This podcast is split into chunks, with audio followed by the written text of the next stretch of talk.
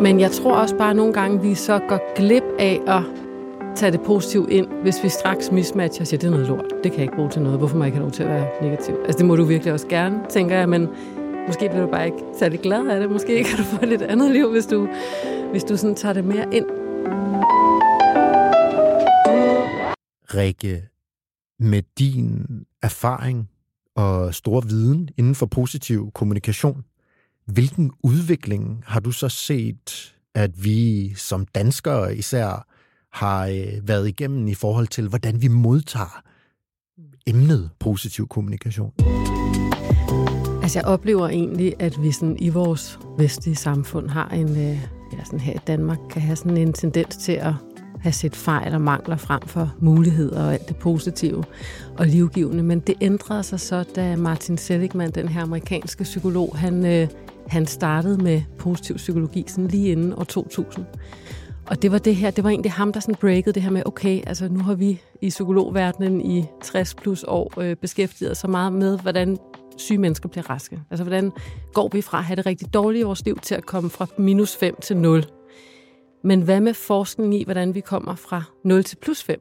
Altså forskning i, hvad der virkelig gør os robuste og glade, og for at blomstre, og bruge vores styrker og alt det her. Hvad med forskning inden for det? Det skal vi også huske. Så han vendte egentlig sin egen forskning fuldstændig på hovedet fra at tale om øh, depressioner og tilladt hjælpeløshed til pludselig hed det tilladt optimisme for eksempel. Mm. Ikke?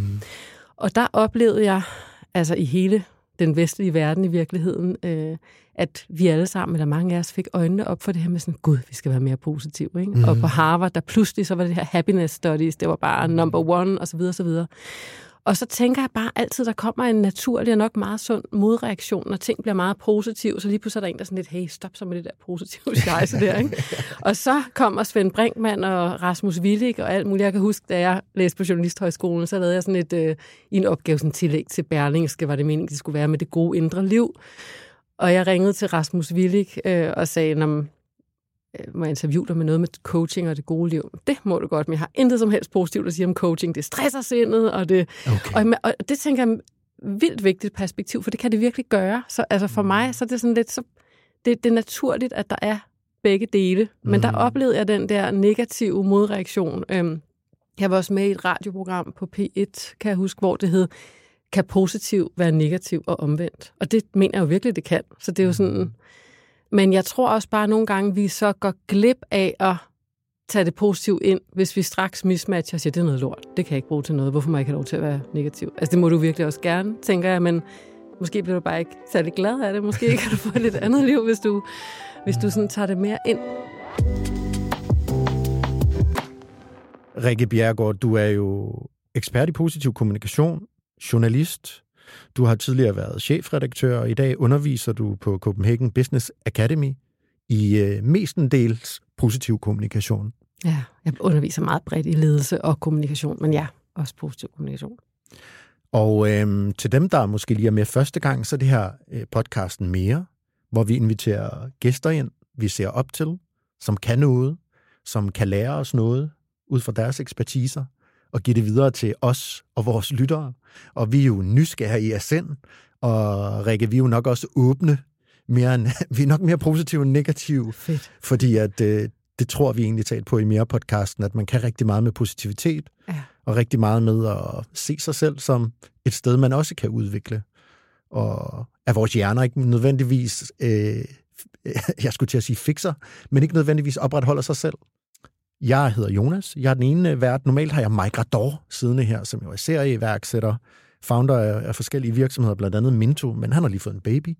Så derfor har jeg inviteret min øh, gode ven, og øh, i dag medvært Kim Balle, som er CEO i Global Startup Awards, øh, med som øh, medvært her. Kim, og du, du er jo med, fordi at jeg også ser dig som en godt kommunikerende mand og et positivt mindset, så jeg tænkte, der var et match her. Og øh, det må vi jo så finde ud af. Jamen, jeg synes, det er et rigtig spændende tema, og vi har lige haft en podcast med en anden person, hvor vi også kom ind på det her. Så jeg synes, det bliver, det bliver et spændende tema at komme ind på i dybden. Og Rikke, hvis man skal starte den fra toppen, mm. så kan det jo være meget bredt at sige positiv kommunikation. Ja. Og underfanen er den er måske, eller overfanen er måske positiv psykologi. Men hvad, hvad, hvad er positiv kommunikation, hvis vi starter der? Ja. Måske skal jeg starte med at sige, hvad det ikke er. Ja, ja fantastisk. Fordi jeg tænker, det er vigtigt for mig at sige, at positiv kommunikation, det handler ikke om, at du skal rende rundt og være sådan enormt blid og lalleglad hele tiden. Og, altså, hvis du har kant som person, så er du kant. Og hvis du, har, altså, du skal kommunikere som dig på en eller anden måde. Ikke? Og så er det også vigtigt for mig at sige, at det handler ikke for mig om, at vi skal lave et eller andet glansbillede, og så bare kun se det gode, vi aldrig må se det dårlige. Altså, det er en balance for mig. Så det er ikke noget med, at... Øh, at du skal gå ind på, på dit kontor, hvor folk bare er mega lede over for hinanden, og der er psykologisk utryghed, og så bare tænke, har helt vildt dejligt at være, har dejligt at være, har dejligt Nej. at være. Fordi har ikke dejligt at være, lad os tale om det. Og, mm. øhm, så det er ikke det, det handler om. Altså positiv kommunikation, det er et paraplybegreb, og i virkeligheden så betyder det bare kommunikation, der skaber trivsel og positive resultater. Altså positive resultater, fordi hvis ikke vi ønsker et eller andet positivt formål med det, vi skal til at sige, så kan vi lige så godt lade være med at sige noget. Mm. Så på en eller anden måde, så er der en helt en eller anden cookie, noget vi gerne vil opnå, når vi siger noget. Ikke? Mm. Øhm, så den skal selvfølgelig være der, men derudover, at vi får kommunikeret på en måde, så vi skaber trivsel for os selv mm. i samtalen, men også for de mennesker, vi taler med. Ja. Du, du var i virkeligheden inde på det her, før vi startede med at optage. Mm. Ja, hvor vi sad og bøvlede med teknikken. Lige præcis. I, fik, I lavede næsten en podcast før podcasten. Ja, ja. og, og der spurgte jeg netop om, om det her med, at, at man, må man godt tage konflikter øh, i forhold til position. Og der sagde du selvfølgelig ja. Helt klart. Og, og det handlede måske mere om det her med, at man skal være opmærksom på de rammer, man kommunikerer ud fra. Ja. Så man skaber et, et fundament for, at man ikke går i hårdknude, men ja. man har sådan, er det rigtig sådan et regelsæt for, hvordan man kommunikerer? Jamen fuldstændig, og jeg tænker i starten, altså i virkeligheden så kan det der med, at man skal tage en konflikt, det kan starte med en positiv kommunikation med en selv, hvor man siger, mm. hvad er mit positive formål, hvis jeg tager den her konflikt? Hvad er det, jeg gerne vil opnå? Og hvis det for eksempel er, at jeg vil virkelig gerne øh, have et kærligt, harmonisk øh, forhold til min bedre halvdel, så er det jo virkelig et meningsfuldt, tænker jeg, øh, formål at have med at gå ind i konflikten. Og så kan man spørge sig selv om, hvad er det værste, der kan ske? Hvad er det, jeg frygter? Hvor sandsynligt er det, det vil ske? Altså sådan lidt en risikovurdering i forhold til, at skal jeg tage den her konflikt? Men det vi så ved om konflikter, det er, at hvis ikke vi tager dem, så eskalerer de bare mm. i stillhed. Så for det allermeste, så øh, den mest positive måde at gå til en konflikt på, det er i virkeligheden at stille sig ind med al sin kærlighed og positive intentioner lige midt ind i orkanens øje. Og så sige, her er jeg, hvem er du? Og det kræver også... Øh, øh, nu, snakkede, nu snakker I begge to... Du har en spansk kone, Kim, og du snakker flydende spansk. Jeg skulle lige til at sige corones. corones ja. Som jo er øh, ballast. Det er jo, jeg tror, nosser, ikke? Ja, altså, sådan, hallo. Ja. ja. Og det kræver energi, så hvis, hvis, ja. man, øh, hvis man, alle har jo travlt, ikke? så man skal virkelig være opmærksom på, at man, man lige tager og ja. finder den der energi, hvis man skal gøre det. Og det er jo tit, man ikke gør det. Altså, ja, for, tæller jeg for mig selv i hvert fald. Ja, og prøv lige at tænke på arbejdet. Der holder man møder og diskuterer ting. Ikke? Når man kommer hjem, så får familien nogle gange de sørgelige rester. Ikke? Det er jo ikke sådan, man lige sætter ja. en time af til, at nu skal vi lige tænke på sådan og sådan. Nej. Rikke Bjergård, samtalen i dag har jeg et ønske om, altså jeg har sådan min lille bucket list her med mm. to punkter, mm. at vi skal tale lidt om, hvordan man kan, måske også ret konkret, hvis vi kan komme ind på det, have en, have en positiv samtale, mm. positiv kommunikerende samtale mm. med andre. Ja. Og så synes jeg, en forlængelse af den, det er måske også at tænke den positive samtale med sig selv. Mm. At positiv kommunikation både går indad og udad. Ja.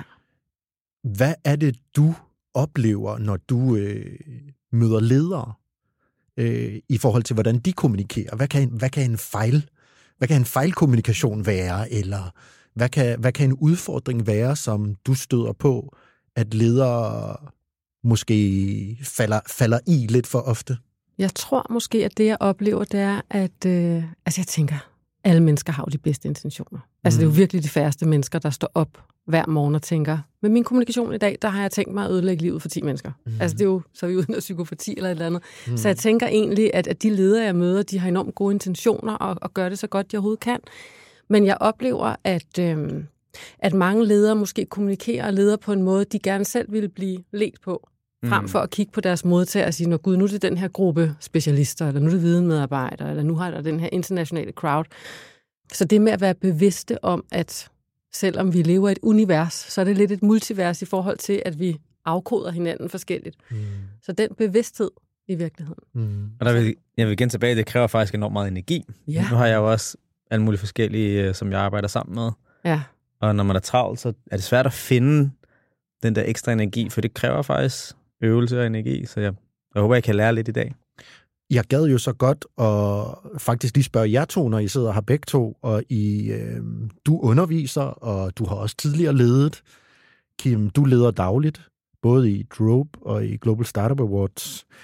Hvad vil du kalde din kommunikationsfilosofi, Rikke? Eller sådan, hvis du skal skære ind til benet i, hvordan du så kommunikerer, når du går ud i din hverdag, eller omgås med mennesker, det kunne også være derhjemme. Mm. Hvad, hvad er Rikke-filosofien så? Altså, jeg prøver virkelig bare at sige til mig selv dagligt, at jeg bare skal være mig. Mm. At jeg ikke skal præstere en rygende fis, men jeg skal bare bidrage. Mm. Altså, jeg vil gerne uh, sætte et positivt aftryk mm. øh, og skabe noget positiv forandring rundt omkring. Er du Både... sårbar i din kommunikation? Ja, det, det prøver jeg virkelig at være. Mm. Altså, det bliver ikke særlig positivt, hvis ikke jeg er med. Det er sådan lidt, det er, når man bliver vred og aggressiv, ikke? Tænker mm. jeg. Ja. Så jeg prøver virkelig at gøre mig umage med at være mig. Mm. Også når jeg underviser, så kan det være, at det er en rolig dag, så tænker jeg, at de må få det, jeg har i mig den dag. og andre gange bliver det sjovt, og nogle gange bliver det sprælsk, og det er sådan lidt... Så der er noget med tilstedeværelse i sig selv, når man ja. kommunikerer. Ja. Og øh, vi havde jo, øh, nu smider jeg lige svisken på disken, vi havde jo en samtale, før vi gik i studiet her med om det der med at skulle være til stede, mens man kommunikerer, men nogle gange, når man kommunikerer, så præsterer man også. Ja. Mm. Så at skulle sidde her i et studie, øh, man er på bånd, ja. og øh, kamera ja. kamera, øh. ja. så kan det jo, så kan vi nogle gange blive, blive derailet ja. af et pres. Ja. Og det kan man måske også, hvis man sidder derude som lytter, tænke over, at hvis man træder ind som leder, eller der er stress på virksomheden, ja. så er det måske også svært at være i sig selv. Ja. Og så er det der, hvor der måske, så bliver man ikke helt sig selv. Nej, men det er det. Altså jeg underviser også i præsentationsteknik, og noget af det, jeg taler rigtig meget med, med folk øh, om, når de skal på, det er det her med virkelig at prioritere sig selv. Altså virkelig tro på, at jeg har jo en gave, jeg gerne vil formidle til andre. Mm. Øhm, og så simpelthen sige til sig selv, min trivsel i det her er nummer et. Yeah. Og så giver jeg den her gave, og så kan det være, at der er nogen, der tænker, fedt mand, og pakker den op og bliver glad for den. Og så kan det være, at der er andre, der tænker, det har jeg ikke lige brug for. Mm. Men det er, jo, det er jo okay. Kim Balle, hvad er din kommunikationsfilosofi? Eller vi kan jo også drage den lidt over i en ledelsesfilosofi, fordi man leder oftest med kommunikation. Det er et virkelig godt spørgsmål. Det er jo ikke sådan, at jeg har sådan skrevet min filosofi ned, men jeg har selvfølgelig tænkt lidt over det, efter du sendte os det her brief til i dag. Mm. Og jeg tror, lidt, ligesom du siger, at man leder lidt andre, som man godt selv vil lede, så den falder jeg nok rigtig meget ind i. Mm. Og jeg tror, der hvor det fungerer rigtig godt med min ledelsestil, det er, når man, når man sætter barn højt. Mm. Så jeg giver rigtig meget frihed, mm.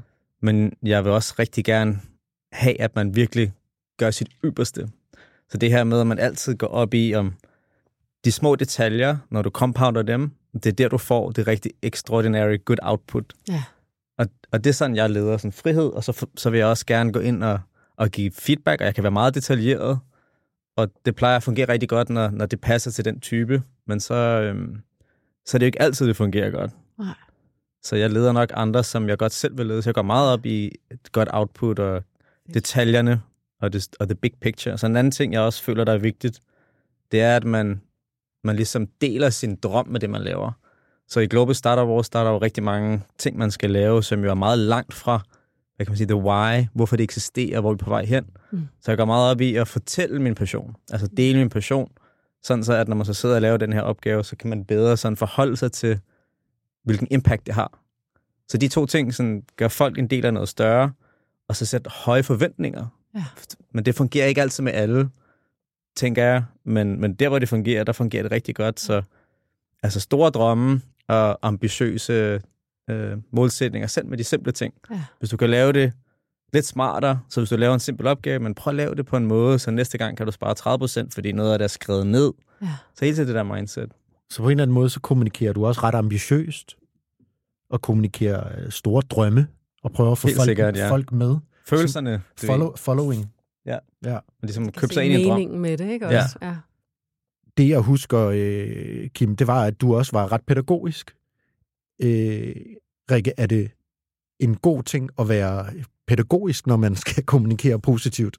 Ja, det tænker jeg da. Men mm. igen, det afhænger jo af modtagen. Mm, ikke? Altså, fordi hvis du forklarer og instruerer en eller anden person, der bare tænker, det ved jeg godt, det behøver du ikke fortælle mig, så kan det virke som sådan oppefra ned kommunikation, mm. ikke? Jo. Og for andre er det sådan lidt, ej, du må godt sige lidt mere, fordi jeg fatter stadig hat. Altså, så det er jo lidt, hvad for en modtager vi har. Og det er det, der er svært. Ja. Det, fordi man, man arbejder med forskellige niveauer af, ja. af personer. Og så er det der med, at man skal tage sig tid og finde ud af, hvor er den person.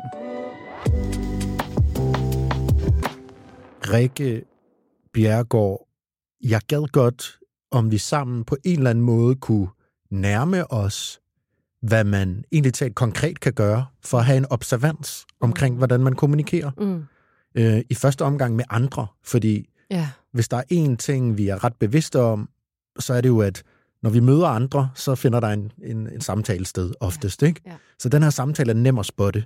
Ja. Det er lidt sværere nogle gange at spotte den samtale, der foregår med sig selv inde i hovedet, ja. hvis man øh, skammer sig hele tiden, ja. eller taler sig selv ned, eller er nervøs hele tiden, ja. eller måske megaloman. Ja. Øhm, så de er svære at spore, de der samtaler. Ja. Men i samtalen med andre, ja. er der noget, man reelt set kan sige er værktøjer til at træde ud i virkeligheden, og så ramme folk bedre? Det er der helt sikkert. Men bare lige i forhold til det der med den indre dialog, så er mm. den tit en forudsætning for at skabe god kontakt til andre. Altså det med at have den der gode kontakt og gode positiv indre dialog, er i virkeligheden rigtig meget en forudsætning for at gå ud og gøre det ved mm. andre. Altså der, hvor vi bliver dysfunktionelle i vores kommunikation til andre, det er tit, fordi der er et eller andet traume eller et eller andet inde i os selv, vi netop ikke har været vakse ved havelån omkring. Så jo mere selvreflekterende vi bliver i forhold til os selv, jo bedre kan vi også kommunikere positivt med andre. Men vi kan sagtens starte med det med andre. Nej, ved du hvad, jeg synes, så skal vi da starte det andet sted, hvis det, hvis det er basen. Ja, så nu går vi lidt ind i os selv og snakker om den dialog. Ja. Det vil jeg gerne. Fordi indre dialog, det er jo alle de tanker og følelser, vi har. Og man kan sige, at det hele starter med tanken, som skaber følelsen. Ikke? Mm. Så hvis vi har en tanke, grundlæggende tanke, der hedder, at jeg er god nok, uanset hvad jeg præsterer eller ikke præsterer, så får vi også en rigtig dejlig følelse. Ikke? Mm. Og det går også ud og påvirker vores adfærd med andre. Sådan, Gud, altså kan, kan give en masse til andre osv. Men hvis vi har en eller anden grundlæggende, sådan, Åh, jeg er ikke helt god nok, og jeg har endnu ikke mødt et menneske, der slet ikke har den. Vel? Så der, hvor vi har den, jeg er ikke helt god nok, og det kan skabe nogle følelser, sådan, Gud, der var en, der ikke sagde godmorgen til mig, Gud, jeg har måske ikke præsteret godt nok, eller mm. hvad det måtte være, så bliver vi måske mere forsigtige, eller måske bliver vi sådan lidt mere rundsav med albuerne, fordi vi er utrygge. Mm. Så hver gang vi ligesom kommunikerer dysfunktionelt, så er der en eller anden frygt eller vrede, der handler om vores indre dialog. Ved I, hvor mange tanker vi har i døgnet? Kan vi gætte? Mm. Jeg tror, vi har... Jeg mener, jeg har læst 50.000 ja. eller sådan noget. faktisk lidt mere. 60 til 65.000. Ja. Det er selvfølgelig også lidt, hvad man måler i forhold til, hvornår en tanke begynder at slutte og sådan noget. Ja. Jeg føler, jeg har flere. Jamen, det kan sagtens være. Det må være et gennemsnit, jo, tænker jeg. Jeg tror, jeg har sådan 500.000. Øh. det tror jeg faktisk er rigtigt. Fedt. Jeg tror, efter tre børn, så er jeg blevet så stenet, så jeg ligger i en lave end efterhånden, der er bare blevet helt, helt tom på øverste sal. Det vil da bare være fedt at have syv tanker. ja, præcis. Og så bare gå i dybden med dem. Ja, gud ja. Det må være en ting. Nej, men ved I så, hvor stor en andel af de her 60-65.000 tanker i døgnet, der er negativ? Sådan slag på tasken. Jeg vil sige en stor procentdel. Mm. Fordi ja. det er vi hardwired til, ikke? Jo, det er det. Det er faktisk op mod 80 procent. Hold da. Ja. Det var højt. Og man kan sige, det er jo ikke fordi, vi ikke... Altså, nogle gange giver det også mening at have de der negative tanker. Altså, at vi mm. lige kigger os til venstre, højre, venstre, inden vi går over en vej. Eller, ja. altså, hvis jeg skulle springe faldskærm ind, hvilket aldrig kommer til at ske, så må det meget gerne være en negativt tænkende person, der ja. havde sådan tjekket det hele ved det der udstyr. Ikke, ikke optimistisk. Nej, ikke, ikke optimistisk. Ja. Nej, præcis. Den plejer at virke. Den plejer at virke. Ved, det er en god dag. Nej, ja. øhm, nej men man kan sige, at 80 procent er måske bare ikke særlig godt i forhold til at skabe et lykkeligt liv. Så et eller andet sted, så kan man sige, at at hvis ikke vi gør noget proaktivt, så bliver det altså automatisk lidt tungt. Mm. Det er fandme også meget 80 procent. Jamen, det er det. Og ved I, hvor mange af de tanker, I tænkte i går, I så også tænker i dag? Procentmæssigt. Det er også rigtig meget. Ja. Ja, vi, vi sidder lidt fast nogle gange i de loops. Ja. Og det, der så kan være interessant at spørge, det er, hvad kan man så gøre, hvis vi siger, at vi stadigvæk er ved den her... Man sidder derude som lytter, ja. og man siger, okay, fint nok, jeg har mange negative tanker. Mm. Øhm, det er hardwired til biologisk. Ja. Jeg kan godt selv nogle gange fange mig selv i mm. at være negativ. Ja. Men altså, det er jo tanker. Ja. Hvad kan jeg gøre ved dem? Men faktisk lige præcis det, du gør nu. Og tallet er, by the way, 95 procent af de tanker i går har du i dag. Ikke? Men wow. det, du kan gøre, det er i virkeligheden at bare minde dig selv om, jeg er ikke mine tanker. Jeg har tanker. Og du mm. kan ikke nå at kontrollere alle de der mange tanker nødvendigvis. Men du kan være vaks og sige, hov, nu fik jeg en tanke om, at jeg ikke føler mig god nok. Mm. Eller at jeg ikke føler mig elskværdig nok, eller interessant nok, eller klog nok, eller whatever nok. Og så tage fat i den og sige, den vælger jeg ikke at tro på. Mm. Nu talte jeg lige med min yngste datter i morges om, hvad jeg skulle i dag. Hun sagde, hvad skal man så gøre? Hvis man, er det så nok at sige, jeg tror ikke på den? Så sagde jeg, at det er selvfølgelig ikke nemt bare at sige, Nå, jeg tror ikke på det, jeg er mm. god nok, og så bare straks føle sig god nok. Men bare det at sige til sig selv, jeg er villig til at give slip på den tanke, mm. så er der faktisk en proces i gang. Mm. Og så være meget vaks for havelån omkring, sådan, hvad, hvad er det? Altså adskille facts og følelser i forhold til noget sker, der er ubehageligt. hvad siger du til dig selv omkring? Ja. Altså, du bliver forladt af en kæreste. Siger du, til dig selv, at jeg giver mig lov til at sørge, men, men jeg er stadig elskværdig, eller siger du til dig selv, gud, jeg er ikke værd at elske? Og så går du rundt i 50 år og tror på det. Ja. Altså lidt på samme måde, så kommer jeg til at tænke på det der startups. Uh, Steve Jobs havde den der berømte tale på Stanford, hvor han på et tidspunkt, hvor jeg tror, hans bestyrelse vælger at fyre ham, da han er i starten af 30'erne. Han tænker, gud, det er så pinligt, og jeg er bare en stor fiasko. Men så siger han i den her tale, at pludselig gik det op for ham, at I had been rejected, but I was still in love. Altså med det, han lavede. Jeg tænkte, wow, det er jo positiv kommunikation, ikke? der er robust og stærkt for dig videre. Så det med virkelig at være vaks omkring, også blive god til at tænke, hvad er det, jeg føler her, hvad har jeg brug for, og så få mm. kommunikeret det til andre. I stedet for at sige, du er en, en idiot, hvorfor fanden lytter du ikke til mig? Så sige, gud, ved du hvad, jeg, jeg føler mig ked af det, jeg har brug for, at du lytter til mig. Men må, må jeg spørge om noget? Hvordan gør du det sådan rent praktisk? Fordi man skal jo virkelig være bevidst om det, og sæt, sætter du tid af til det, eller har du øvet det så meget nu, at det, det ligger på ryggraden? Altså det med at tænke positivt? Ja, observere dine tanker og tage fat i dem og sige, den her giver slip på, fordi det er jo meget aktivt, det du ja. beskriver. Altså jeg tror, jeg omgiver mig med mennesker, jeg taler rigtig meget med om alle de her ting. Okay. Øhm, og det er både min bedre halvdel omkring, altså det der med at turde være sårbar, at turde sige, gud, nu har jeg den her vildt pinlige følelse, men det var derfor, jeg lige var dysfunktionel i går, det er faktisk fordi, det jeg mente, det var faktisk det her. Mm, altså, okay. Eller med ens øh, veninder, eller altså det der med virkelig bare at holde sig vaks og vågen, eller med mine unger, altså de har jo den alder nu, hvor de nærmest er teenager, alle tre næsten, ikke? og få noget feedback. Men jeg gør også rigtig meget det, jeg skriver ned til mig selv, hvis jeg har en eller anden, gud, nu skete det, hvad skete der i mig? Og så hurtigt skriver jeg, Mm. Øhm, og så den, vi talte om, inden vi startede, da vi lige skulle have styr på teknikken og alt mm. det her, der talte vi om det her med Martin Seligmans taknemmelighedsdagbog. Mm. Altså, den er altså også god. Lige tre positive, inden du går i seng, i forhold til, hvad har været godt. Øhm, og så, ja, det er med lige sådan tre gode ting, du mm. kan finde på, uanset om det er, jeg har en puls, mm. jeg, jeg er her, eller om det er, altså i stedet for, at hjernen tænker, åh, det var da åndssvagt, nu prøvede vi at holde en hyggeaften, og så blev mine børn uvenner, eller... Mm. Men vi talte jo også om det, at det kan også blive en checkliste. Ja. Så det, jeg også sådan prøver at eftersøge lidt, det er sådan, hvordan får man det til at virke? Fordi jeg har jo selv mm. afprøvet de her teknikker. Mm. Også det her med den her grateful mm. diary og sådan noget. Det blev hurtigt meget sådan en checkliste. Mm. Så hvordan har du ligesom opnået, at det, det føles sådan reelt og, og dybt? Jeg kender jo også godt det her med, at checklister og resultatorienteret, og det skal gå hurtigt, men i virkeligheden så tror jeg, at det er, når det er, det lykkes mig at være mere mindful og langsom, at det bliver nemmere at mærke de her ting. Så afsæt tid afsæt og space. Tid. Ja, og lige sidde og stene og kigge lidt ind i en væg, og lige mærke efter, eller øhm, ja, give sig selv lov mm. til at mærke i virkeligheden. Og det kan man også gøre med meditation. Altså sådan body scan, bare sætte sig og øve sig, bare sætte sig ned, og så lige mærke sine fødder. Og jeg tænker også, Kim, jeg vil også gerne prøve lige at give et indspark til det, fordi prøv at tænke på, når vi træner fysisk, altså vi går ned i fitness, mm. hvis man gør det, så skal man lige lære at bruge curl-maskinen. Man skal lige lære sit niveau at kende. Og man går ikke ned i fitness, ligesom nogen gør, når de mediterer, eller nogen vil gøre, når de sætter sig ned og skriver tre linjer, så er de sådan, men det virker jo ikke. Altså, det, det gør vi jo ikke med vores fysik. Vi går ikke ned og træner en gang og siger, hold kæft, mand, jeg bliver ikke pumpet. Eller vi løber ikke en tur og siger, jeg kommer sgu aldrig i form. Det virker simpelthen ikke. Nu har jeg løbet en tur. Så der er også en bevidstlighed i det her med at sige standhaftighed. Vores hjerner er jo også, har jo, altså det, vi er jo nø- neurologisk sat sammen, sådan at de ting, vi gør lidt mere, dem øh, bliver vi også bedre til. Så der er vel også bare det der med at få det gjort. Og jeg tror bare det, du har sagt det højt nu, hvordan kan jeg mærke det endnu mere? Altså bare det ved, det er jo i virkeligheden et ønske, der manifesterer sig. Gud, jeg vil gerne mærke alt det, jeg er glad for endnu mere. Mm. Og i virkeligheden, altså ud over de tre positive, så har jeg om morgenen altid, at jeg kommunikerer med mig selv og sætter en positiv intention for dagen. Mm. Og jeg kunne mærke for eksempel i dag sådan, ej, jeg kan mærke det sådan en dag, jeg skal bare sådan, jeg skal hygge mig i dag. Det kunne jeg sådan mærke. Så nogle dage, det, det kunne godt være sådan, du ved, i dag vil jeg virkelig mærke alle de gode vibes, der kommer min vej. Okay. Øhm, er det i dag? Ja, det synes jeg, det må jo være hver dag, det med det med vibesene. jeg skulle lige til at sige, og så kom du her. Okay, jeg har lige en lille ting, jeg godt kunne tænke mig at lige... Øh, nu sagde jeg, før vi gik i gang, jeg skal nok øh, sørge for, at det her bliver et trygt rum. Det er det altså også stadig, det vil jeg da bare lige sige. Mm. Men om kunne vi måske prøve at leve op til det her med at så også øh, kommunikere positivt, og så måske sammen her kunne man udtrykke, hvordan man har det. Ja.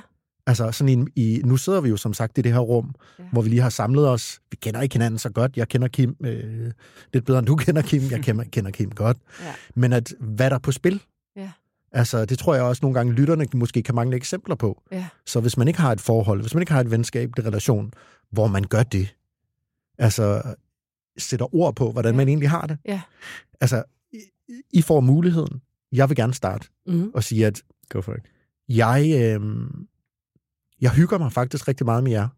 Og jeg var, lige før vi gik i gang, var jeg lidt bange for, om der var sådan, vi blive lidt kaos. Der var kaos. der var kaos, ja.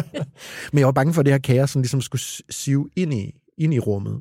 Ja. Så, og så går jeg i sådan et mode, hvor jeg bliver sådan helt uff, inde i min hjerne, der er ved at eksplodere, og så kommer den der dårlige Jonas-stemme, der siger, du har ikke styr på det her, du har ikke styr på det her, du har ikke styr på det her. Mm. Hvorfor har du ikke forberedt dig bedre? Hvorfor har du ikke en backup-plan til backup-planen? Mm. Og det er også bare mine stemmer, som jeg så har lagt mærke ja. til, som jo så løser sig ved, at Kim har en computer, og I er venlige, og I sidder og snakker, og sådan, men det var bare lige den observans. Ja. Nu, det inspirerede du mig lige til ved at snakke om det her. Ja. Men øh, jeg kan jo, hvad- hvordan har jeg det? Jeg har det, som jeg tit har det. Og der, der sker så mange ting øhm, arbejdsmæssigt i mit liv, så jeg kan faktisk fornemme nogle gange, når jeg sidder her, Ja. så sidder jeg faktisk lidt og tænker på nogle andre ting, som, Ja. som jeg skal tage mig af i dag. Mm. Ting, som jeg synes, der er spændende, eller ting, som skal løses. Mm. Og så prøver jeg lidt sådan at tage mig tilbage til, øhm, til at være til stede. Så jeg tror, det er en af de ting, som, som jeg nok har svært ved. Det er også derfor, jeg spørger lidt ind til de der ting der, for at se, okay, Ja. hvad, hvad, kan, man, hvad kan man gøre for at Og være til stede. ja, for at være lidt bedre til stede? Mm. Jeg tror, det er en udfordring, mange virksomhedsejere har. Ja. Fordi der, der er sådan en uendelig to-do-liste. Ja, lige præcis. Den, den slutter aldrig. Ja. Jeg øh, øh, laver lige en indskydelse her. Jeg har læst øh, øh, Ninja Habits, eller sådan noget, som er sådan en produkt, øh, eller undskyld, produktivitetsbog. Ja. Atomic? Atom, øh, nej, ikke den. Den hedder sådan noget Ninja, Power of Ninja Habits, eller et eller andet, hvor han siger, at øh, i dag, i det samfund, vi lever i, der er det ikke effektivitet eller produktivitet, der er endemålet. Det er at overskue og leve i konstant... Kaos. Ja, på en eller anden måde. Ja. Opgaverne vil aldrig Ja. slutte. Mm. Nej. Så hvordan du forbereder dig på og arbejder med, at opgaverne aldrig slutter. Mm. Det er sådan, Mm. Vi, er, vi er lidt videre fra, at du skulle ud og pløje marken og fodre dyrene, og, så og når du var færdig, så var der ikke så meget tilbage. Nej. Må jeg tilføje noget? Det er jo, det er jo sådan en uh, tusset mønt, fordi jeg kan også godt lide alt Ja. det her kaos. Ja. Alt det, der sker, men jeg, men jeg kan også godt mærke, at der mangler måske nogle gange lidt den der rolige tilstedeværelse. Det er jo også noget, man kan mærke, når man er sammen med sin kone, for eksempel. Ja. Du, du nævnte det her, før vi gik i gang, det her med, når man kommer hjem. Jamen, så får familien de sørgelige rester. Det er jo det, Ja. og jeg prøver virkelig at arbejde med det, og jeg, Mm. og jeg, jeg prøver sådan at undersøge, hvad, hvad kan jeg gøre for at blive lidt bedre til det, fordi jeg kan mærke, at den del vil også være fed at have med. Ja. Men jeg kan også godt lide det her kaos, ellers vil man Ja. jo ikke Nej, gå, gå ned ad den retning. Nej. Men jeg tror, der skal lidt mere balance vil nok være, være godt. Præcis. Og måske blive meget konkret i forhold til, hvad den balance skal være. Altså skal det være, okay, nu har vi den her time, eller halve time, eller hvor meget Mm. det nu er, hver aften, hvor det er kun det, jeg skal. Altså min to-do er faktisk kun at være nærværende i det. Øhm, det kunne være en ting, så det ikke bliver sådan lidt, gud, jeg skal være super nærværende hele tiden, fordi så kan vi også få stress af at kræve af os selv, at vi skal være nærværende hele tiden, hvis det giver mening. Altså Ja, fordi helt hvis vi er, er Ja. travle mennesker, men så er det også, at der er noget, vi kan lide ved dem, så er det måske også okay, men ligesom have nogle hvileperioder, hvor vi siger, "Nå, men den her time, der er det det her, eller nu går vi ud og spiser, og så er det kun det her, eller hvad det nu måtte være. Mm. Ja. Øhm, og så tror jeg også bare, nogle gange kender jeg i hvert fald for mig selv, at det her med, altså nogle gange går det faktisk hurtigere, hvis jeg er lidt stenet i det. Mm. Altså nogle gange det med, åh, jeg har så travlt, jeg har så travlt, at vi bliver ikke mere effektive i det. Mm-hmm. Så i virkeligheden, hvis vi får ro på vores nervesystem og tager det lidt mere stille og roligt, så er det ikke nødvendigvis sådan, at tingene bliver løst jeg- langsommere. Jeg tror, jeg tror, du har fuldstændig ret i det her med, at man skal ligesom få slukket lidt for alle de der input. Mm. Mm. Så nogle gange en fælde, jeg kan falde i, det er, at jeg altid lytter til en podcast eller en lydbog. Så selv sent på aftenen, så er der et eller andet, man lige kan lære, eller et eller Ja. andet. Og så nogle gange, når man så slukker for det, Ja. ja. så kan man godt mærke, okay, der er sådan en anden tilstand. Ja, Mm. Øh, men, men det er jo det, der jeg talte om, der, før vi gik i gang, også det her med, at man skal virkelig afsætte tiden til det. Ja. Så man skal være meget bevidst om det, ja, præcis. tænker jeg. Og så er det også det der med, når man lytter vi til den der podcast, fordi sådan, ej, nu er det luksus, det er jo mega fedt. Eller tænker vi sådan, ej, jeg bør lige vide lidt mere. Fordi hvis vi er ude i den der, jeg bør lige vide lidt mere, mm. det Mm. kender jeg godt også fra faglitteraturen, ikke? Mm. for eksempel, øhm, så bliver det også sådan lidt en præstationsting, hvor Ja. altså for vis skyld, altså måske ved du rigeligt nok, og hvad med det der indre bibliotek, vi har? Altså hvorfor er det blevet Mm. tingen, at vi hele tiden skal søge det udad til, ikke? Spot on. Det er skammen, der så kan komme lidt frem. Jeg er ikke helt Ja. med, jeg er ikke helt... Ja. Hvordan med din øh, positiv kommunikationsbekendelse? Er det noget, du vil du give et eller andet, til, hvordan du har det? Eller? Øh? Jamen, altså, jeg tænker jo, at alt det, Ja, nu skrev du sådan i det der brief af det sidste spørgsmål, hvad gør du egentlig selv? Og jeg tror, i virkeligheden, det vigtigste, jeg gør selv, det er at undervise i alt det her. Så jeg hele tiden mm. dag på daglig basis minder mig selv om det. Mm. Øhm, fordi jeg har ikke været sådan, jeg er ikke sådan født som sådan en totalt optimist, og jeg føler mig god nok, som jeg er. Og sådan, nogle gange så har jeg mødt folk, der sådan har, har afkodet mig på den måde, og det er mm. egentlig ikke sådan, det forholder sig. Så for mig er det egentlig ret tillært meget mm. af det her. Hvordan har du det nu? I jeg har til... det, jeg tror, at jeg er blevet rigtig god til sådan at rumme følelserne af det hele. Mm. Øh, altså grunden til, at jeg siger til mig selv, at, at det er godt nok, at jeg er, som jeg er, det er jo fordi, der stadigvæk er en eller anden trold, der nogle gange lurer i forhold til, at det måske ikke er helt godt nok, eller du burde også lige vide lidt mere, eller nogle kollegaer, der læser lidt mere faglitteratur, eller mm. øh, nogen, der gør whatever. Altså, så der er hele tiden den der sådan, følelse af utilstrækkelighed, som jeg skal minde mig selv om for vis skyld. Altså når jeg sidder på min veranda som gammel dame og tænker tilbage om, hvad har så været det vigtigste? Mm. Og der tænker jeg jo, det må være mine relationer, altså øh, det, jeg har haft med mig selv og med, med, primært med de mennesker omkring mig, der må være det vigtige. Ikke? Ja. Så det andet er bare ego og overflade og frygt, og det er jo mega fedt at have drive og trang til at skabe noget. Altså, go ahead med det, men bare husk balancen i det ja. et eller andet sted. Ikke? Så hvis vi lige skal, hvis jeg lige skal opsummere lidt her, så er det at have noget mere empati for sig selv. Mm. Det vil sige, ikke hele tiden tilsidesætte sig selv ja. til fordel for andre, eller mm. til fordel for det, man arbejder med. Øh, til fordel for en eller anden karriere, øh, kan det være for mange mennesker. Ja. Og have et sundt drive. Mm. Og så øh, også at sørge for, at hvis det er, du gerne vil have mere balance, Kim, du kigger over på dig, du ser bare balance, så sagde Rikke til dig, så prøv at planlægge det. Mm. I stedet for at sige, altså jeg ved ikke, jeg kender ikke så meget til din balance, men ved du, en travl mand, mm. men at bare sige, at balance er ikke et ord, er det ikke noget, man får, medmindre man lægger det ind, specielt ikke, når man er travl. Det er lidt ligesom det, du sagde med, med træningscenteret. Ja. Så det synes jeg faktisk er en meget god måde at angribe det på, at man, ja. man ligesom skal arbejde for det. Men på en eller anden måde, så tror jeg, i i mit eget tilfælde, men også mm. i man sige, mine kollegaers tilfælde, at det bliver lidt nedprioriteret. Ja. Så derfor bare det, vi har den her samtale, gør jo, at jeg begynder at reflektere lidt over det, for jeg, jeg vil jo gerne, mm. også når man har en lille datter, og man har en kone, man vil jo gerne, men man bliver hurtigt fanget i, mm. i ikke at tage beslutningen. Ja. Og så vil jeg tilføje noget, du sagde, som jeg ligesom danner en bro til, i forhold til det, du lige sagde, Kim, det er, at Rikke sagde jo også, jamen i min hverdag, der fylder det meget. Jeg har hele tiden samtaler fagligt. Jeg har samtaler med min partner. Mm. Mm. Så på den måde har du så øh, også etableret et træningscenter, ja. kan man måske sige, der ja. følger dig rundt. Ja.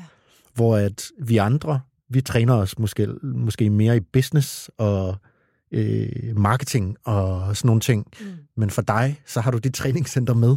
Ja, det kan du sige. På nogle ja. måder. Ja, det var ja. i hvert fald bare lige det, ja, ja. jeg tog med fra ja. det. Ja. Så you become what you uh, eat. exactly, ja. Yeah.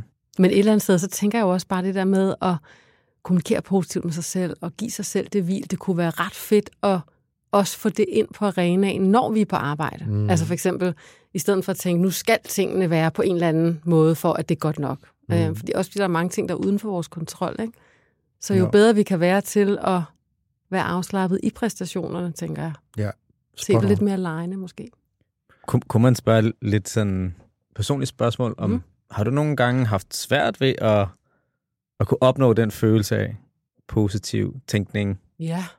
Kan du, kan du give et eksempel ja. på, hvordan du sådan... Ej, og jeg kan blive helt skamfuld. Altså, mm. jeg husker, der var, en, der, var en, der var en deltager på et hold, jeg havde i coaching og konflikthåndtering, som bare efter sådan en gang, hvor vi havde talt om alle sådan nogle her ting, så sagde sådan, ej, men jeg føler jo nærmest, altså du er nærmest en helt måde Teresa-agtig. Og så var jeg bare sådan, i stedet for at sige tusind tak, det var virkelig sødt sagt og et pænt kompliment, så sagde jeg, du, altså, du skulle næsten komme hjem til mig klokken 5 minutter i halv otte en morgen, fordi altså, med havregrød under øh, strømpebukserne, og altså bare sådan helt, øh, kommer du fandme her, nu skal du, altså selvfølgelig kan jeg, jeg kan jo, altså, hvis jeg bliver stresset for eksempel, så kommer jeg til at kommunikere oppefra og ned, mm. altså bliver jeg hissig, og hvis jeg føler mig usikker, så kan jeg komme til at kommunikere underlegnet og plisende og være forsigtig. Så jeg tænker, og jeg tænker ikke, at nødvendigvis, at jeg skal fikses, men bare det der med, altså positiv kommunikation med en selv for mig, er også det der med at eje det. Så du, til, du er sådan noget med at kunne tilgive sig selv, eller eje sig selv? Ja, og reparere med de der unger. Altså, ikke? altså, det er også sådan lidt det der med, hvis jeg nu var helt perfekt, så ville mine unger måske også vokse op og tænke, gud, man skal kommunikere helt øh, mm. perfekt. Og så tror jeg, de ville tænke, at jeg var en robotmor eller et eller andet. Jeg vil gerne øh, bevæge os lidt tættere på det andet, hvad kan man sige, B-benet. Så nu har vi snakket en del om at komme tættere på sig selv. Mm. Vi har været inde i hjernen lidt mere og, og snakket om den her bevidsthed. Hvad så, hvis man bevæger sig ud af ja. til den her øh, mellemmenneskelige kommunikation? Ja. Hvor det er din mund, din mimik, dine øjne, der står et andet menneske derovre, som er modtager. Nogle gange er det også det andet menneske, som er øh, pisse nederen. altså sådan, jeg har ikke med de mennesker derude, der er så nederen. synes, de er over det hele. Nej. Nej, men det var bare for at sige, at der er jo i hvert fald altid situationer, ja. hvor man kommunikerer forskelligt. Ja. Rikke, jeg gad jo godt at vide, hvordan man kan... Er der, er der noget, man kan gøre konkret, når man går ind i en relation med en eller anden, som man gerne vil øh, kommunikere godt til? Og som er pisse nederen. Ja. ja, hvor man måske skal nedtrappe, eller hvor den anden ja. er hård, eller... Ja. Altså, så man kan fastholde en positiv kommunikation. Altså, der er jo forskellige situationer i forhold til at møde nederen. Nu kan man selv tænke på, at der var en gang en, der sagde til mig, Rikke, hvis du møder tre, mere end tre idioter på en dag, så har du selv problemer. Ja, det, det. det er det, det godt til, ikke? Ja. Men altså, jeg så tænker... kan jeg jo lige tælle her. Jeg har mødt 19 nederen i dag. så jeg kender godt de dage. Men man kan sige, hvis det er nogen, der er oppe i det røde felt og vrede på dig, og det kan mm. være, at du er enig med dem, og det kan være, at du er uenig med dem, men uanset hvad du er, så kan jeg i hvert fald sige så meget som, at, at det nytter ikke noget at tale fornuft til følelse. Altså hvis mm. de er mm. oppe i det røde felt, skal de på en eller anden måde lyttes til, indtil de kommer ned i noget grønt felt igen. Mm. Og det kan være noget med at lytte, og selvfølgelig med kropssproget, altså nikke og vise forståelse. Og øhm, så når de er færdige, så prøv at, at gentage, hvad de har sagt. Okay, så det vil sige, du, du er vred på mig, fordi at jeg ikke lytter, og du føler, at jeg ikke støtter dig, og jeg arbejder for meget, og er det, er det rigtigt forstået? Så lige der du det empatiske tjek, er det rigtigt forstået? Ja, altså det er virkelig rart, der er nogen, der ikke afbryder, men gider at lytte, også selvom de ikke er enige, og gentager. Og det er, det er jo igen det der med, det kræver altså også noget. Så når, når du siger, at man kommer hjem der, og der ikke er så meget energi tilbage, ja. så er det der, det virkelig, man skal steppe op, så i virkeligheden. Er det, du mener? Fuldstændig, ja. Og i virkeligheden være sådan lidt... Øhm, hmm, altså gå lidt ud af dramaboksen, i stedet for at være sådan helt high alert omkring, det er også det der med at tillade sig selv, at den anden ikke skal synes, man er perfekt. Mm. Altså prøv at tænke, hvor rart. Yeah. Altså vi skal ikke være perfekte. Altså vi kommer jo alle sammen til at lave fejl og gøre alle mulige forskellige ting hele tiden. Så det med bare lidt lytte til den andens perspektiv, og så bagefter sige, det kan jeg godt forstå, at du havde det sådan. Og så når den anden er kommet ned, du har lyttet, du har gentaget, og du har spurgt ind, er det rigtigt forstået, og du har mm. udtrykt din forståelse, men så vil den anden også være mere modtagelig over for, så er du ligesom gået over broen til den anden, så kan den anden også lytte til, Nå, men hvad er det så, du har for perspektiv? Det, det kan jeg godt forstå. Nu skal du høre. Jeg er så træt. Jeg har haft verdens mest lortede dag. Jeg kan slet ikke overskue noget. Jeg dun, dun, dun, dun. Så vil det være nemmere for den anden at forstå, hvor du kommer fra i forhold til et eller andet. Ikke? Så der er faktisk en check-in, hvor man lader den ene tale af, og så tjekker man lige ind med den anden og fortæller, hvor man selv er. Ja, når ja. man har mødt den anden. Men det der med at lytte aktivt til den anden, mm. for at få den anden til at føle sig set og hørt og forstået. Mm. Altså rigtig tit, når vi laver ballade, øh, over for andre i vores liv, så er det fordi, vi mangler C-vitaminer, altså SE-vitaminer. Ikke? Vi vil mm. virkelig gerne ses og høres og forstås. Ja. Øhm, og så bliver det nemmere bagefter at lytte til hinanden, hvis den anden også først har lyttet. Så det er sådan en metode. Mm. Men jeg, jeg vil gerne skrive på, at det virker virkelig godt, det der. Men man skal have overskud til det. Ja. Mm. Jeg kender det fra mig og min, min kone. Ja. Så hvis, hvis hun er sur på mig, og ja. der er også noget kulturelt forskel, hun er fra Venezuela, ja. så når, når hun er i et bestemt øh, energilevel, når hun er et mm. bestemt, bestemt sted, så er det bedre ikke at, at sige så meget, og ligesom ja. vente lidt. Ja. Men det kan også være svært, fordi jeg er også selv temperamentfuld, så ja. det der med, at man skal ja. i træningscenteret, som du siger, Jonas, så måske træne ja. den muskel lidt. Ja. Men jeg, kan, jeg ved, det virker, når, når man så gør det. Men det er ikke altid, det lykkes mig at gøre det. Nej. Nej. Det er det. Og så har folk i mennesker i affekt, ja. som er kede af det, eller vrede, eller noget andet. De har jo tit også, øh, kan have en underbevidst, forestiller jeg mig, mission om at såre dig, ja. eller måske sige noget, de ja. ikke rigtig mm. egentlig selv tror på, ja. fordi der opstår en ja. magtkamp. Men det, der kan ske, når der er, vi begynder at gentage, altså det oplever jeg nogle gange med mine, mine unger. Jeg håber ikke, at jeg får sagt noget her, jeg ikke må sige, der bliver optaget. Men altså et eller andet, hvis man får et eller andet at vide, som du er jordens værste mor, eller et eller andet, hvad det kunne være, en eller anden effekt, øh, og det er der sikkert også nogle gange. Hvis du så gentager, hvis du lytter, okay, og du, tænker, du synes simpelthen, jeg er verdens værste mor, altså så vil de få det mest, ah, men altså, du ved, mm det er jo tit mm. det der med, når du hører spejlet fra andre, så nej, men det var også bare, fordi jeg var sur, men jeg er ked af det, fordi jeg vil gerne have sådan og sådan. Det kan jeg godt forstå, skat. Mm. Altså, så på en eller anden måde, det der med, at der er et spejl hele tiden, yeah. kan hjælpe på det. Ja. Men jeg synes også, vi er i vores fulde ret til, hvis der er en, der taler rigtig grimt til os, og det er rigtig ubehageligt at være, jeg siger, ved du hvad, det der vil jeg ikke høre. Altså, jeg vil have, at du taler ordentligt til mig. Så nu går jeg lige, jeg vil faktisk rigtig gerne, jeg vil rigtig gerne den her samtale, jeg vil rigtig gerne dig men jeg går skulle lige, og kan du ikke lige sige til, når du, kan vi ikke lige prøve igen, fordi jeg har bare brug for, at det bliver rart. Kan vi lige mødes om 10 minutter? Mm. Øhm, det kan også være en ting. Hvordan kan ledere bruge det her? Nu kommer vi jo ind i måske lidt mere ophedet øh, og personlige relationer. Der er jo også mm. nogle lidt mere upersonlige relationer ja. i lederskab. Ja. Der er det jo ikke altid... Øh, jeg, jeg har i hvert fald ikke så tit på mit arbejde, at der er nogen, der, der sådan råber af mig i affekt. Nej, altså, det er jeg altså virkelig glad for at høre. ja, det, det sker da, og øh, det gør det måske lidt mere i iværksætterbranchen, fordi der, der er fucking run på nogle gange, ikke? Ja. og det handler om overlevelse, men hvordan kan man tage det her videre til ledere også? Fordi det er jo øh, måske en eller anden, man kender lidt perifært, der skal opfylde en opgave. Han skal jo egentlig tage et, ja dine medarbejdere? Ja. Eller? Det er måske lederen, der skal give værktøjerne videre ned til kundeservice, der tager alle de der opkald, for eksempel. Ja. Øhm, men, men, men der er alt muligt med positiv kommunikation, som leder med fordel kan gøre brug af. Altså for eksempel så viser det sig også, at alt det her meget hippieagtige bløde, det er også benhårdt på bundlinjen. Øh, for eksempel så er der en chilensk forsker, Marcia Lozada, som har forsket i det her med high performance teams, mm. og lavet sådan solide empiriske studier rundt omkring øh, i verden, øh, hvor de har målt opdelt forskellige teams ud fra øh, kundetilfredshed, indtjening, trivsel, alle mulige parametre, og har fundet ud af, at det, der karakteriserer high performance teams, det er simpelthen positiv kommunikation. Altså når teams ikke performer, så er det karakteriseret ved negativ kommunikation, hvor ingen lytter til hinanden, og folk mm. har den der lidt hårde tone og konstaterende tone, hvorimod der, hvor der er high performance teams, det er faktisk der, hvor styrkerne bliver set i hinanden, og der er faktisk en ratio, der hedder 6 til 1, det vil sige, der er 6 positive udsagn per et mere sådan, ej, det er jeg ikke enig i, eller... Så det er sådan virkelig høj positiv kommunikation, og det, der også gør sig gældende i de her high performance teams, det er, at der er nogenlunde lige meget taletid til folk, mm. hvilket også er noget, blandt andet Google på et tidspunkt undersøgte i 2016, at, at det, der gør, giver de her, den her high performance og trivsel, det er meget det her med lige meget taletid og så tillid. Mm. Så det med, at folk lytter cirka lige så meget, som de selv kommer på banen, og der er den der psykologiske tryghed, og så de her meget positive udsagn. Mm. Øhm, og det kan ledere også bruge i forhold til feedback og mus-samtaler.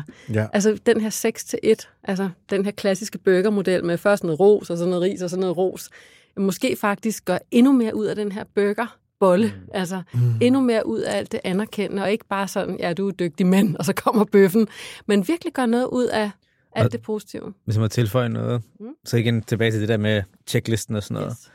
Det her kan man kun gøre, hvis man virkelig går ind i det. Så du, ja. du er nødt til virkelig at sige noget, du mener. Ja, ja. Fordi ellers så virker det ikke rigtigt. Nej, det kan virke omvendt. Ligesom hvis du lytter, og så siger, ja, jeg hører, hvad du siger, og så hører de ikke. ikke? Mm. Så det er virkelig noget, vi skal være. Det er ikke engang nok at være kompetente. Vi skal virkelig være det på autentisk vis. Men det kræver også noget. det er vi tilbage til tid. Ja, det er også det her med at sætte sig ind i den anden person. Ja. Så jeg har jo selv prøvet nogle gange, hvor jeg ikke har gjort det, mm. og hvor outcomeet også er rigtig dårligt. Ja. Der er jo masser af konflikter, som vi ja. talte om før. Det handler jo ikke om at undgå konflikter. Nej. Det handler om at være i konflikten på en god måde. På den gode måde, ja, ikke? Og prøve at gå efter noget win-win. Så jeg tror, det jeg måske tager med mig efter i dag, det er det her med, at jeg måske skal meget aktivt træne den her muskel. Ja. Rikke, din interesse for det her positiv kommunikation, i noget omfang mental selvudvikling, personlig udvikling, hvor kommer den fra, tror du? Jamen, altså, jeg tror jo, altså, som vi talte om lige inden vi startede, tror jeg det var, jeg tror, den starter helt tilbage fra, jeg var en lille pige. Altså, jeg tror, jeg har været omkring, måske omkring 10 år eller et eller andet, og fandt nogle lidt flippede bøger på min mors bogreoler. Der var blandt andet Louise Hay med Helbred dit liv. Altså det her med, at dine tanker skaber egentlig dine følelser, og dine følelser skaber din kommunikation, og din kommunikation skaber dine relationer, og dermed mm. dit liv. Øhm, så jeg tror, der, der er et eller andet sådan grundlæggende i mig, der altid ligesom har haft noget DNA ja. i det her. Ja. Var dine forældre øh, udforskende i forskellige felter? Mm, altså min far er børnelæge, og min mor er børne- og ungdomspsykiater, så rimelig godt dækket ind. Ikke? Ja. Øhm, men min mor var meget sådan flippet og gik op i, eller går stadig op i meditation og healing og den slags. Så, ja. så der har både været noget videnskabeligt, og så har der været noget mere sådan blødt og spirituelt. Kan du huske din fascination for den gang i, til, på, til de her emner, eller at du synes, det var, et spændende, altså, at det var spændende, det åbnede sig for dig? Jeg kan huske, at jeg sammen med min veninde gik på opdagelse i nogle af de her bøger. Øh, også nogle sådan lidt mere flippede bøger. Men der var både, der var alt muligt. Der var, der var sådan en bog, der hed Der er ingen død, som handlede om tidligere liv og sådan alt muligt. Mm. Jeg tror bare, jeg har været meget nysgerrig. Og også ja. meget nysgerrig på alt det bløde og mm. finde meningen i det hele. Og hvordan har vi det med hinanden? Og gud, når han siger sådan, kan vide, hvordan det lander i hende. Jeg har altid været sådan, jeg har altid været optaget af, gerne vil have, at folk skulle have det godt. Ja i forhold til det, du siger der, og den der snak om litteratur, mm. så en af de ting, som... Jeg har jo en bachelor i arabisk, jeg er meget sproginteresseret, lingvistik, semantik, hvordan vi bruger ord som, som magt. Man snakker om diskurs, og ikke hvordan, hvilke... Hvis man tager et ord, hvad sætter man det så i forbindelse med? Ja. Man kan lave sådan en net af ja. ord. Ja. Og det, der slår mig og har interesseret mig for sådan lidt for filosofien og sprog, mm. lingvistik og filosofi, er, at det, som bevisligt set gør os mest raske, mm.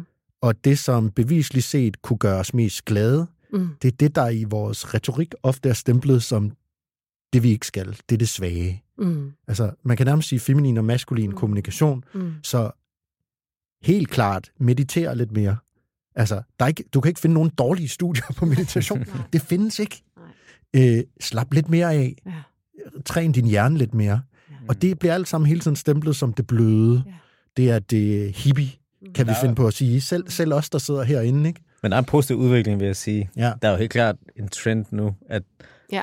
at man kigger imod meditation og ja. alt det her. Så der er helt klart sket en kæmpe udvikling. Ja. Helt sikkert. Altså i 80'erne var det ikke særlig fedt at have den der mor, der mediterede, vel? Undskyld, mor. altså, og kørte i Citroën 2 CV og sådan noget, vel? Når man det, boede det i forstaden. Nej, det var ikke helt fedt. Jeg synes jo, det er meget cool at tænke tilbage på nu, men ja. First mover. Totalt. Ja. ja. Vi er så småt ved at være ved vejs ende i det her afsnit. Mm. Og øh, vi kunne have snakket meget mere. Det er et meget, meget, meget vigtigt emne, som jeg tror, nu siger Kim, der er en trend på vej. Jeg tror, det, det er et, et, et udviklingstrin mere, vi bliver mere bevidste om, som at digital teknologi, som at øh, pres, som at forskellige ting presser os, mm. så bliver vi på en eller anden måde nødt til at tage vare om det, som andre ikke tager vare på for os. Så jeg øh, har jo siddet i den her podcast, Kim, og snakket med folk om alternative folkeskoler, og hvad vi egentlig har behov for op i hovedet, ikke? Ja. Så, øhm, Ej, det lyder spændende og vigtigt. Og øhm, jeg tænker, at vi må invitere dig ind på et andet tidspunkt, hvor vi kan snakke endnu mere, og komme endnu, endnu dybere, Rikke Bjergård. Og det var bare fantastisk at have dig med. Det var øh, vildt spændende, vildt berigende at have en samtale, som var rar, positiv og giver virkelig noget refleksion over, hvad man selv kan begynde at have en større bevidsthed omkring. Hvordan man selv kan gå ud i sin verden og begynde at øh, tænke det mentale træningscenter øh, ind, begynde at tænke sine tanker ind, begynde at skrive ned, Jamen, det er godt. Det har været inspirerende at tale med jer. Tak for invitationen. Og øh, Kim Balle, det er en fornøjelse at have dig med her. Det går lige præcis, som jeg havde håbet. At der sidder en nysgerrig øh, mand, der godt kan lide at arbejde med sig selv. Så det, var, det har været spot on at have dig med i de her to episoder som gæstevært. Ja, helt sikkert. Og øh, det er den sidste episode med dig, Kim. Så sender jeg dig videre ud i verden. Du skal sikkert til Emiraterne, eller øh, øh, findes øh, Antarctica Startup Awards, så skulle det dernede. Vi arbejder på det her. Så til lytterne derude, som lytter med, jeg håber, I har nyt det her afsnit med mine to kloge øh, gæster, gæster en medvært, og husk at gå ind og give os et like inde på øh, Spotify. Gå ind og give os en stjerne. Skriv en anmeldelse. Så en hilsen fra Mike Rador, som plejer at være med her, men sidder med sin baby nede i Marbella og øh, no. passer det. Ja. Tak fordi I lyttede med, og tak fordi I var med her i to. Selv tak. Selv tak.